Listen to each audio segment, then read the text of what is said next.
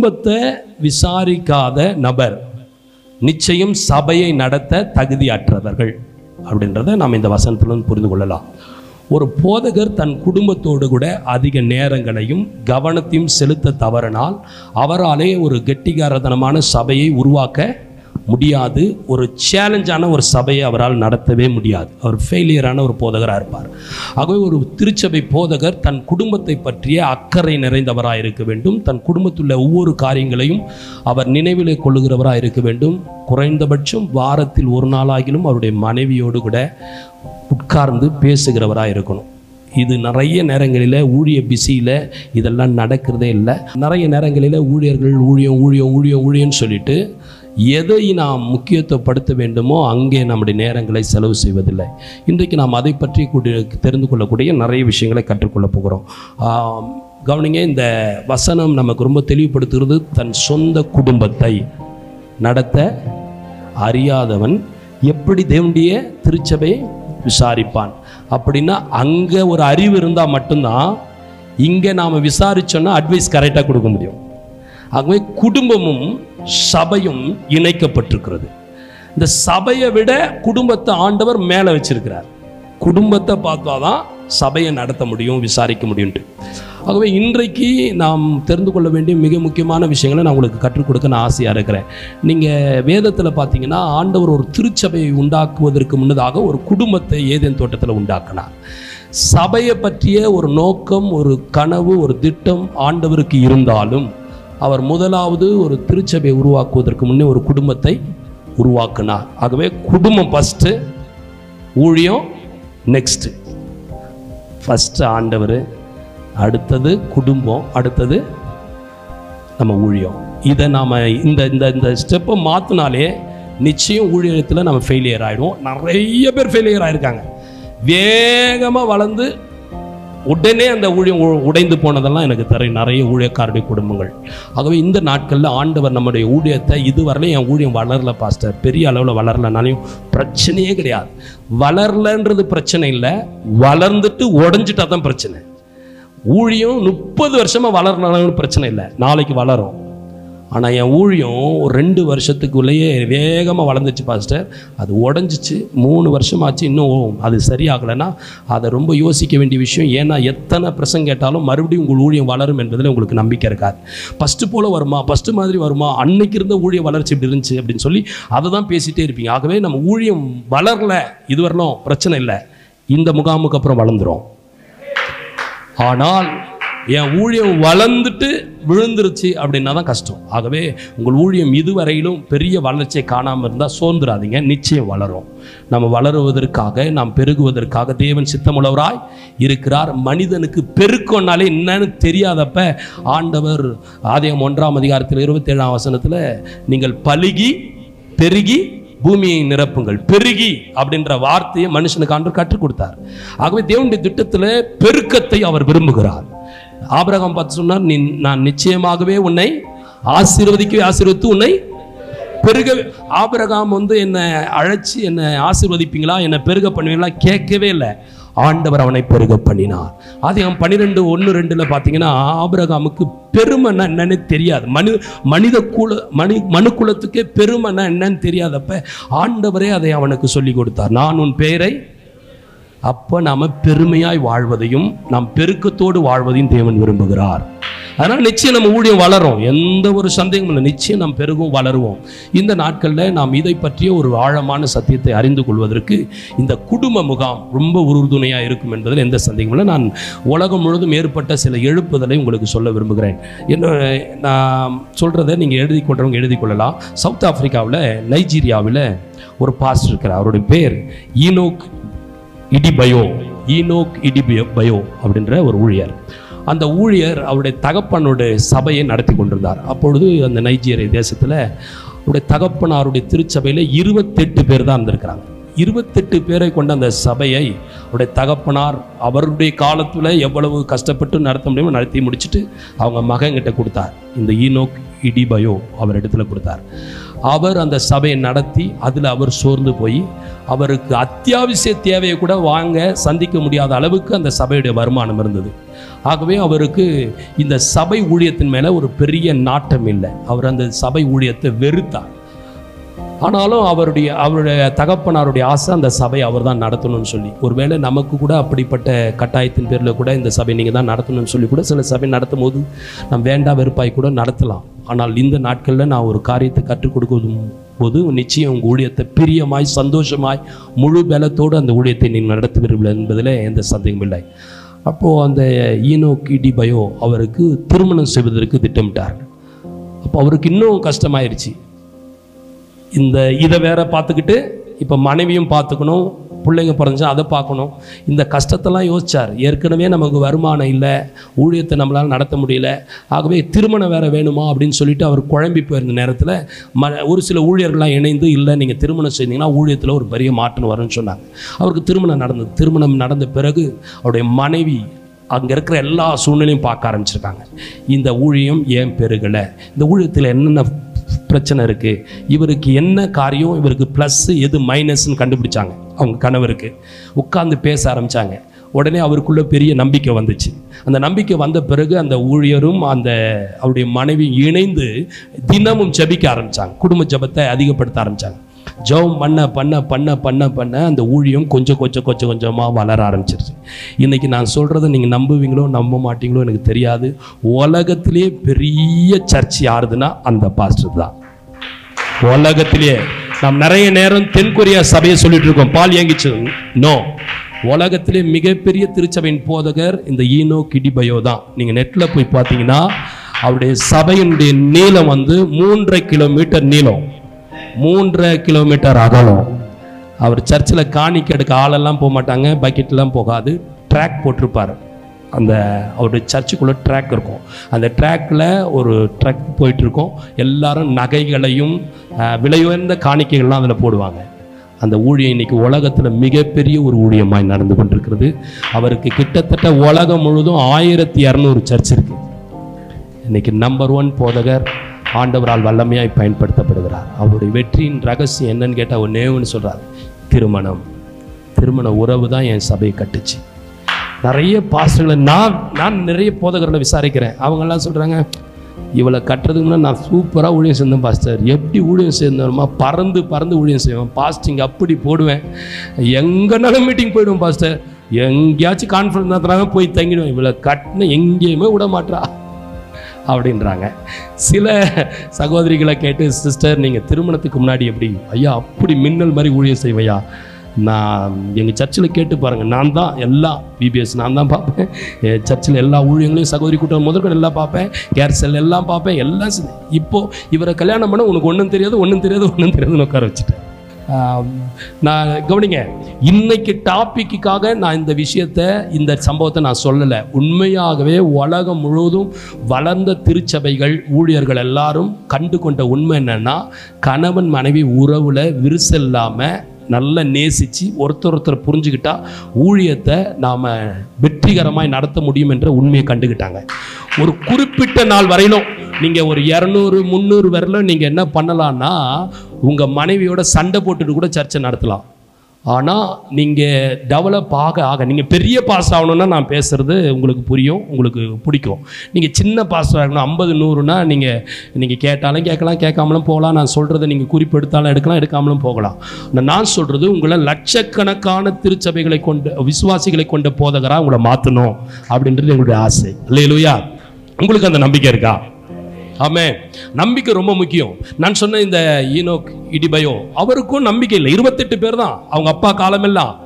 ஆனால் திருமணத்துக்கு பிறகு அவருடைய ஊழியம் வேகமாக வளர ஆரம்பிச்சது. இன்னைக்கு உலகத்திலே நம்பர் ஒன் சபையாக மாறிடுச்சு. நம்பர் ஒன் ஆகவே நான் உங்களுக்கு மறுபடியும் மறுபடியும் சொல்கிறது என்னன்னா இன்னைக்கு நம்ம சர்ச்சு ஏதோ ஒரு ஊரில் தேனியில் கம்பத்தில் போடியில் உஸ்லம்பட்டியில் ஏதோ ஒரு இடத்துல ஒரு மூளையில் இருக்கலாம்.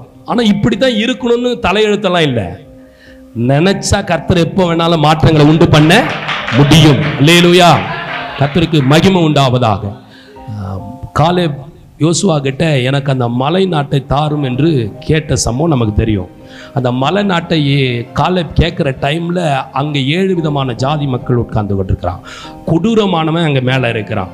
அதை அவ்வளவு சீக்கிரம் டேக் ஓவர் பண்ணுறது சாதாரண விஷயமே இல்லை. ஆனால் எண்பது வயதில் காலேப்புக்கு ஒரு நம்பிக்கை. இப்போவும் எனக்கு அதே பலன் இருக்கு. எத்தனை பேரை வேணாலும் சந்திக்க ரெடி நான் ஜெயிக்க முடியும் என்ற விசுவாசம் மலை நாட்டை அது அந்த அந்த அந்த மலைநாட்டை அரக்கர்களின் பட்டணம் என்று அதுக்கு பெயர் உண்டு. அரக்கர்களின் பட்டணம். அதை அப்படியே டோட்டலாக அங்கே இருக்கிற எல்லாரையும் வாஷ் அவுட் பண்ணி அந்த இடத்த எப்ரோனா மாற்றிட்டான் உங்கள் ஊர் இன்னைக்கு அரக்கர்களின் பட்டணமாக இருக்கலாம். சீக்கிரம் எப்ரோனா மாறும். உங்கள் விசுவாசத்தினாலே. நீங்கள் விசுவாசித்தால் மாத்திரம்தான் அது நடக்கும்.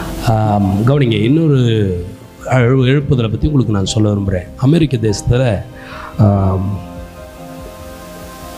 ஃப்ரான்ஸ்வில் ஃப்ரான்ஸ்வில்ன்ட்டு ஒரு பட்டணம். அந்த பட்டணத்தில் DC town starter DC town starter அப்படின்னு சொல்லி ஒரு சுவிசேஷகர்.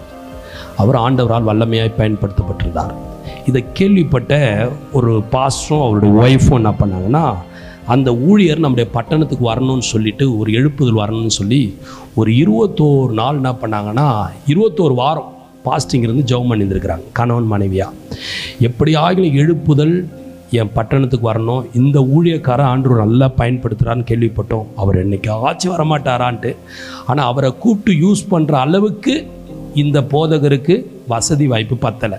இன்றைக்கும் நமக்கெல்லாம் நிறைய ஆசை. ஆல்வின் தாமஸ் ஒரே ஒரு டேட்டு கொடுத்தாருனா ரத்ன ஒரு டேட்டு கொடுத்தாருனா அகஸ்டின் அண்ணன் மட்டும் ஒரு டேட்டு கொடுத்தாருனா கலைக்கிடுவோம் பஸ் வச கலைக்கிடுவோம் நீங்கள் ஆனால் டேட்டு கொடுக்க மாட்டாங்க.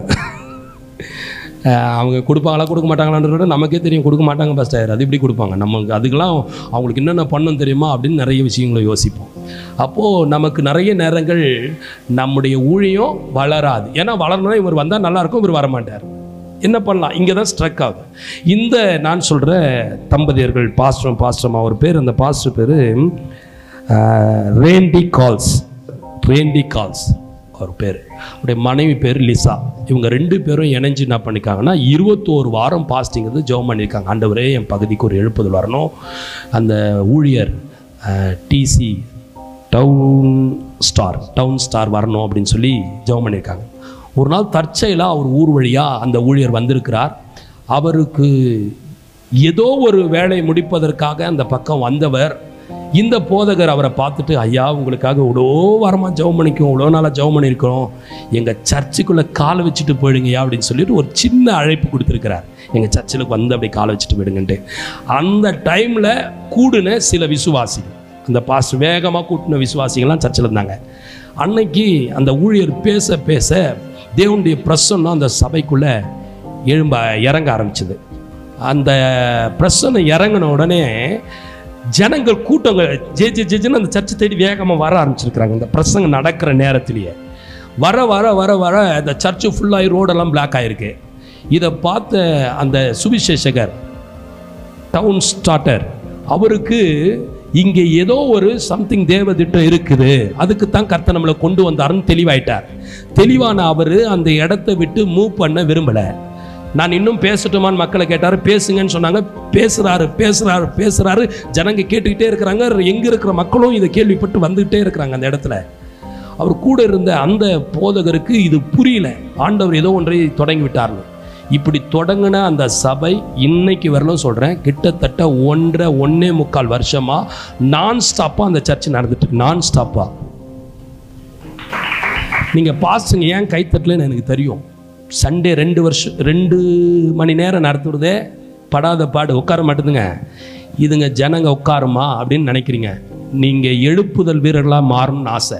உடைய எண்ணங்கள் எப்படியோ அப்படியே உங்கள் சபை இருக்கும். உங்கள் எண்ணத்தில் என் சபை வளராது இந்த மக்கள் உட்கார மாட்டாங்க இந்த ஊர் திருந்தாதுன்னா அப்படியே தான் இருக்கும். ஏன் திருந்தாது? ஏன் மாறாது? ஏன் எழுப்புதல் வராது? உலகம் முழுதும் வருதுன்னா ஏன் ஏன் ஊழியத்தில் வராதுன்னு நீங்கள் அடிக்கடி பேசிட்டே இருந்தீங்கன்னா அந்த எழுப்புதல் ஊழியர்கள் வரிசையில் கர்த்தர் உங்களை இணைத்துக் கொள்வார். உங்கள் சபையை இணைத்துக் கொள்வார். உங்கள் பட்டணத்தை இணைத்துக் கொள்வார். இன்னைக்கு அங்கங்க அங்கங்க நிறைய தீவுகளிலே நாடுகளிலே எழுப்புதல் உண்டாயிட்டே இருக்கு. அந்த எழுப்புதல் எல்லாம் ஆண்டவர் இன்றைக்கும் தங்கு தடையின்றி எல்லா நாடுகளுக்கும் அனுப்பிட்டே இருக்கிறார். உங்க ஊருக்கும் அனுப்புவார். உங்க ஊருக்கு உங்க சபைக்கு உங்கள் பட்டணத்துக்குன்னு ஒரு எழுப்புதல் நாள் இருக்கும். மாறாத என் சபைன்னா தயவு செய்து அந்த ஊரில் இருக்காதீங்க. வேற ஊருக்கு போயிருங்க. மாறும்னா அந்த ஊரில் இருங்க. அந்த மாற்றத்தை ஆண்டவர் இன்னொரு போதகர்களை கொண்டல்ல உங்களை வச்சு உங்களையும் உங்க மனைவி வச்சு தான் கத்த செய்ய போகிறார். அதற்கு தான் இந்த கூடுங்க. நீங்க ரெண்டு பேரும் ஒன்றா இணைஞ்சிங்கன்னா நிச்சயம் உங்க ஊர்ல மிகப்பெரிய எழுப்புதல் நிச்சயம் வந்தே ஆகும். லேலூயா ஆண்டவருக்கு மைமுண்டாட் அப்போ அந்த ஊழியருடைய அந்த ஒரு அற்பமான துவக்கத்தின் கூட்டம் ஒன்றரை வருஷம் நான் நான் இதை கேள்விப்பட்டே ஒரு ஆறு மாசமா ஒரு ஒரு மூணு மாசமாச்சு ஆயிருக்கும். இந்த செய்தி கேள்விப்பட்டேன். இன்னைக்கு பார்த்தீங்கன்னா ஒன்னே முக்கால் வருஷம். ஒன்னே முக்கால் வருஷமா அந்த சபை நான் ஸ்டாப்பாக அங்க கூட்டங்கள் கூடிக்கிட்டே இருக்கிறாங்க. சபை வளர்ச்சி அடைஞ்சிட்டு இருக்கு. பக்கத்து இடத்தை இப்போ வாங்கிட்டு இருக்காங்க. பக்கத்து இடத்த. உங்க சபை வளரும் பொழுது நீங்க பக்கத்து இடத்த வாங்கணும்னு ஜபம் கூட பண்ண வேணாம். பக்கத்து வீட்டுக்காரன் விற்கிறதுக்கு நம்மகிட்ட பேச ஆரம்பிச்சிருவான். ஏன்னா நம்ம கொடுக்குற டார்ச்சருக்கு அவன் இருக்கவே முடியாது. நிறைய நேரம் காலி பண்ண சொல்றாங்க பாஸ்டர் காலி பண்ண சொல்றாங்க பாஸ்டர் நீங்க சொல்லி அடிக்கடி சொன்னதையே சொல்லிக்கிட்டு இந்த இந்த ஆவி இந்த ஆவி கூடயே சேரும். எந்த ஆவி எந்த ஆவி கூட? ஊழியத்தில் போராட்டமாகுது ஊழியத்தில் இடத்த காலி பண்ண சொல்கிறாங்க வருமானம் இருக்க மாட்டேங்குது கஷ்டம். இந்த ஆவி இந்த ஆவி கூட பேசும். நான் சொல்கிறேன் அந்த ஆவி அந்த ஆவி கூட பேசக்கூடாது. எந்த போதகர் என் ஊழியம் வளர்ந்து கொண்டே இருக்கிறதுன்றாரோ அவரோட இணைச்சிங்க எந்த ஊழியர் பேச பேச அக்னி தெரிக்கிறதோ அந்த ஊழியரோடு இணைந்து கொள்ளுங்கள். யார் பேசினால் உங்கள் உள்ளத்துக்குள்ளே உங்கள் இருதயம் கொழுந்து விட்டு எரிதோ அந்த ஊழியக்காரோடு இணைந்து கொள்ளுங்கள். ஏனென்றால் எழுப்புதல் நாட்களுக்கு சற்றே தொலைவில் இருக்கிறோம். இன்னும் கொஞ்ச நாளில் அந்த நாள் வந்துடும் அதற்கு முன்னதாக உங்கள் எழுப்புதலை உங்களுடைய பட்டணத்தின் எழுப்புதலை குறித்த ஒரு கனவு உங்களுக்கு அடிக்கடி வரணும். நீங்களும் உங்கள் மனைவியும் அடிக்கடி பேசிகிட்டே இருக்கணும். ஊழியம் வளரல நம்மளை யாருமே சேர்க்க மாட்றாங்க நம்மளை யாருமே உபசரிக்க மாட்றாங்க நமக்கு ஏற்ற கனம் இல்லை நம்ம ஊழியத்தை யாருமே மதிக்க மாட்றாங்கன்னு சொல்லிட்டு நம்ம குடும்பத்தை யாருமே கனம் பண்ண மாட்றாங்கன்னு சொல்லிட்டு இந்த இந்த நிர்விசாரமான வார்த்தைகள் அவிசுவாசமான வார்த்தைகளை விட்டுட்டு நாள் வந்துட்டு இருக்குமா இடைவிடாத ஊழியத்துக்கு கத்த நம்மை ஆயத்தமாக்கி கொண்டிருக்கிறார் இன்னும் கொஞ்ச நாள் தான் அந்த ட்ரிப்பெல்லாம் இன்னைக்கு கூட ஏன் உன்னை கொடைக்கானல் கொண்டு வந்தோமா? இது மாதிரி அடுத்த வருஷம் கூட்டு போக முடியும் தெரியாது. ஒருவேளை இதே நாளில் அடுத்த வருஷம் நாம மலேசியாவில் இருப்போமோ சிங்கப்பூரில் இருப்போமோ துபாயில் இருப்போமோ ஃப்ரான்ஸில் இருப்போமோ கலிஃபோர்னியாவில் இருப்போமோ ர- இருப்போமோ ஜப்பானில் தெரியாது. கர்த்தர் நம்மை கொண்டு போய் மைமைப்படுத்துவார் அல்லையிலோயா நான் சும்மா உங்களை சொல்லி உற்சாகப்படுத்த சொல்ல இப்படி நான் பேசி பேசி ஆண்டுடைய கிருமையினால் பல நாடுகளுக்கு போயிட்டு வந்துட்டேன் இப்படி பேசி பேசிய. என் மனைவிட்டு அடிக்கடி சொல்லுவேன் சொன்னது போலவே சில இடங்களுக்கு அவங்கள கொண்டு போயிருக்கிறேன். நான் ஒரு இடம் போகிறேன்னா இங்கே இங்கே இப்போ இந்த வருஷம் இந்த வரமாட்டோம் நம்ம இன்னொரு இடத்துக்கு போயிடுவோம் அப்படின்னு சொல்லிட்டு வேறு இடத்துக்கு கொண்டு போயிருக்கேன் எதுக்காக இது சொல்லிட்டு இருக்கேன்னா எப்போ பார்த்தாலும் நம்முடைய ஓ- நம்முடைய வாயின் வார்த்தைகள் ஃபெய்த்தாக இருக்கணும். ஆமேன்னு சொல்லுங்கள் ஃபெய்த்தில் ஃபைட் பண்ணிக்கிட்டே இருக்கணும். கர்த்தருக்கு மைக் உண்டாட்டும் இப்போ நான் சொல்லுகிற இந்த போதகருடைய சபை நான் ஸ்டாப்பாக வளர்ந்துக்கிட்டே இருக்குது. அவர் ஒரு ஒரு குறிப்பிட்ட அமெரிக்க தேசத்தில் ஃபோர் வே அப்படின்னு சொல்லக்கூடிய ஒரு மெயினான ஜங்ஷன் இருக்குது அந்த இடத்துல அவருடைய இடத்தை வாங்குவதற்காக திட்டமிட்டு ஒரு நாள் அவருடைய திருச்சபை மக்கள்கிட்ட ஒரே ஒரு நாள் காணிக்க எடுக்கலாமா அப்படின்னு சொல்லிட்டு ஒரு காணிக்கை எடுத்திருக்காங்க. அந்த காணிக்கையினுடைய அமௌண்ட்டு வந்து கிட்டத்தட்ட பனிரெண்டு பனிரெண்டாயிரம் ஸ்கொயர் ஃபீட் இடத்த வாங்குவதற்கு பணத்தேவை சந்திக்கப்பட்டு அதை கட்டடம் கட்டுவதற்கும் பணத்தேவை சந்திக்கப்பட்டு மீதம் ஐம்பது லட்சம் எடுத்து வச்சிருக்காங்களா அந்த சர்ச்சு நீங்கள் நடத்துகிற ஊழியத்தை சந்தோஷமாக நடத்துங்க நல்ல விசுவாசத்தோடு நடத்துங்க. நாள் வந்து கொண்டிருக்கிறது உங்கள் ஊழியத்திலே இப்படிப்பட்ட எழுப்புதலை தேவன் கட்டளையிடுவார். நான் சொல்லி கொண்டிருக்கிற இந்த சபையில் டெய்லி நைட் ப்ரேயரும் நடக்குதான் நைட் ப்ரேயர் நடக்குதான் அந்த நைட் ப்ரேயரில் குறைஞ்சபட்சம் அஞ்சாயிரத்துலேருந்து ஆறாயிரம் வாலிபர்கள் நைட்டில் கூடி ஜெபம் பண்ணிட்டு இருக்காங்க எல்லாம் சும்மா சொல்லி உங்களை உற்சாகப்படுத்துறதில்ல உங்கள் ஊழியத்துக்கு ஒரு மகிமையான ஒரு காலம் ஒரு டைம் வெயிட் பண்ணிகிட்டே இருக்குது அந்த டைம் இப்போத்துலேருந்து கூட ஸ்டார்ட் ஆகலாம்.